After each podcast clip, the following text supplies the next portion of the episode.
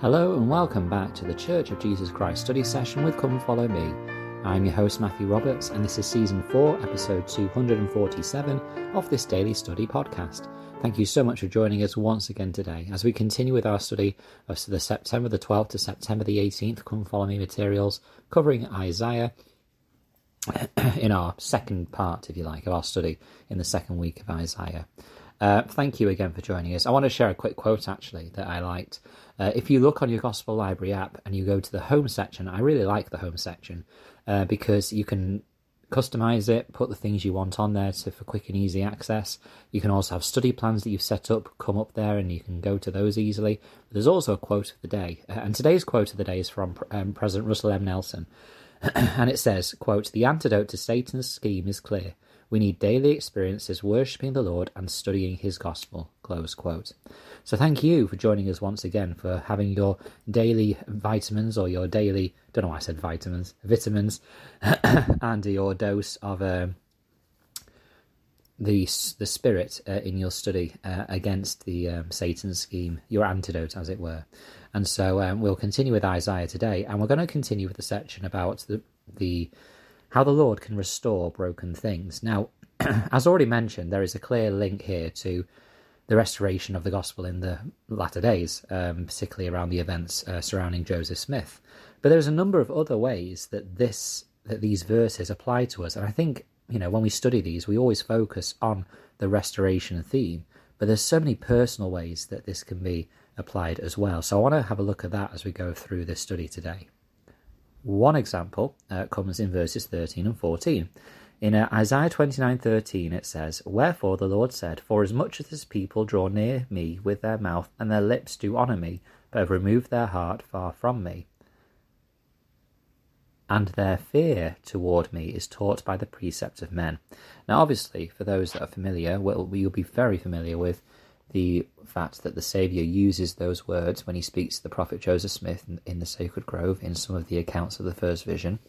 Uh, you'll also be aware that you know this can be used as a um, link uh, to that first vision and how it applies to the church and how the church needed to be restored to the earth once more. And of course, that is a partial fulfillment, fulfillment of this prophecy of Isaiah. But remember, of course, that Isaiah's prophecies um, are multi-layered. There's other ways they can be applied. Whilst the chapter heading does refer it to the restoration to it as the restoration of the gospel, um, there are other ways it can be applied. For example, in our lives, are there times that we personally draw near to me, to, uh, draw near to me, draw near to the Lord with our lips and uh, our mouths, but our hearts are further than they should be? Um, whilst, of course, we may not be in a state of apostasy that the world was when Jesus uttered these words to the prophet Joseph Smith. I am sure that we've all experienced many times when we might have had our own personal uh, moments where we are going through the motions or performing actions but not having our hearts and our, our desires focused on the Saviour.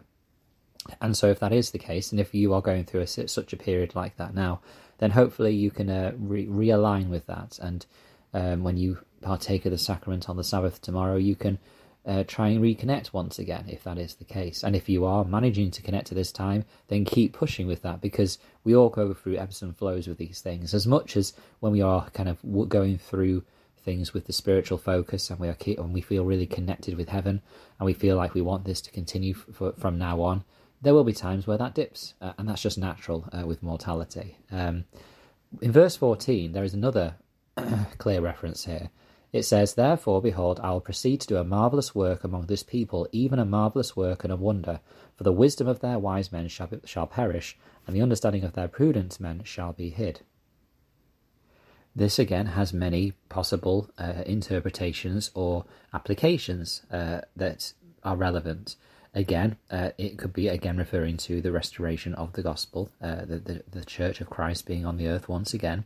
It can also apply to how we play a role in that now, today, in the latter days, um, before the second coming. Elder Neil L. Andersen taught, quote, We live in these days of the Lord's marvellous work and a wonder. We have been blessed to bring the gospel to our families and our posterity and to assist in preparing for the second coming of the Saviour. The Lord described the purposes of the restoration to be a light to the world, to be a standard for us, his people, and to be a messenger before his face to prepare the way for before him.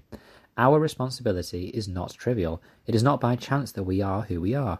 The keeping of our covenants in these days of destiny will be a badge of honour throughout all the eternities. The marvellous work um, that can be um, linked to here is what the Saviour did when he restored his gospel. It can also be referred to by the actions of many millions of Latter day Saints throughout the world seeking to gather Israel.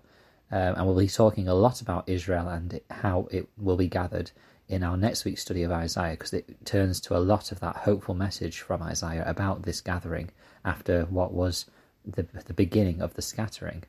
Uh, but we also can link this marvelous work aspect into our own lives as well. In, your life, is there a time where there has been a marvelous work wrought and a wonder? Is there any times in your lives where things were at the most difficult and yet somehow, somehow, in some way, you made it through, or there was some sort of support and strength that came, whether it by by heaven itself or by those around you, through and God worked through them to help bless your life.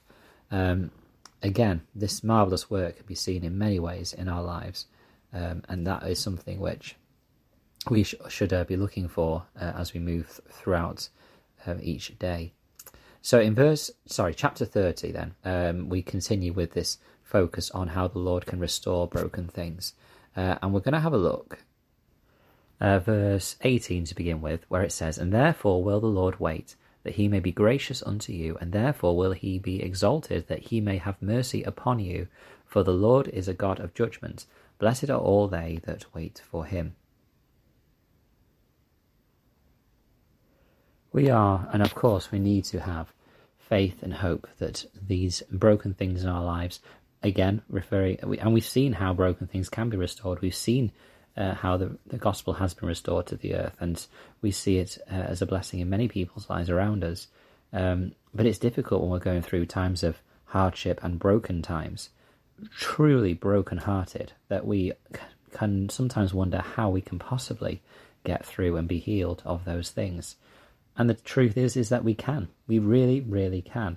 Uh, but of course, it may take time um, it may be that we have to learn as we go through that that difficulty and trial. We we cannot obviously know uh, the reasons why, but if we have faith um, to know that He will not forget us or forsake us, um, then that is a, really an important part of this process.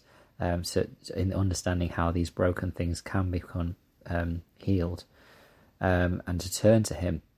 Marion D. Hanks said, quote, Faith motivates us to yield our hearts to Him, truly yield our hearts.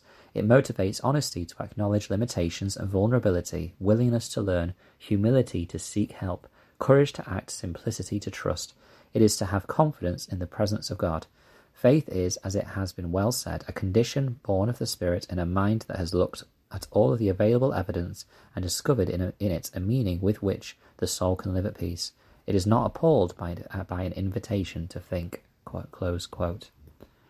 We should expect in our lives moments which cause us to wonder, ponder, reflect, and question, indeed.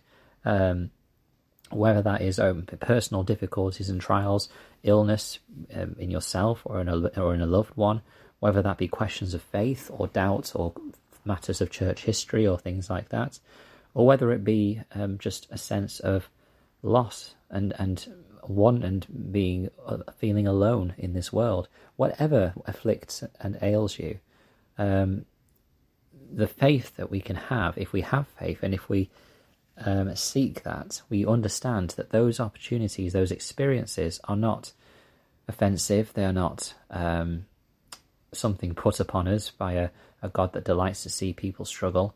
He does not like to see us struggle, but he knows, just as the, the gardener who uh, pruned um, the the tree in the in the analogy given by Hugh B. Brown, um, he is the gardener. He knows exactly how to help us reach our divine potential.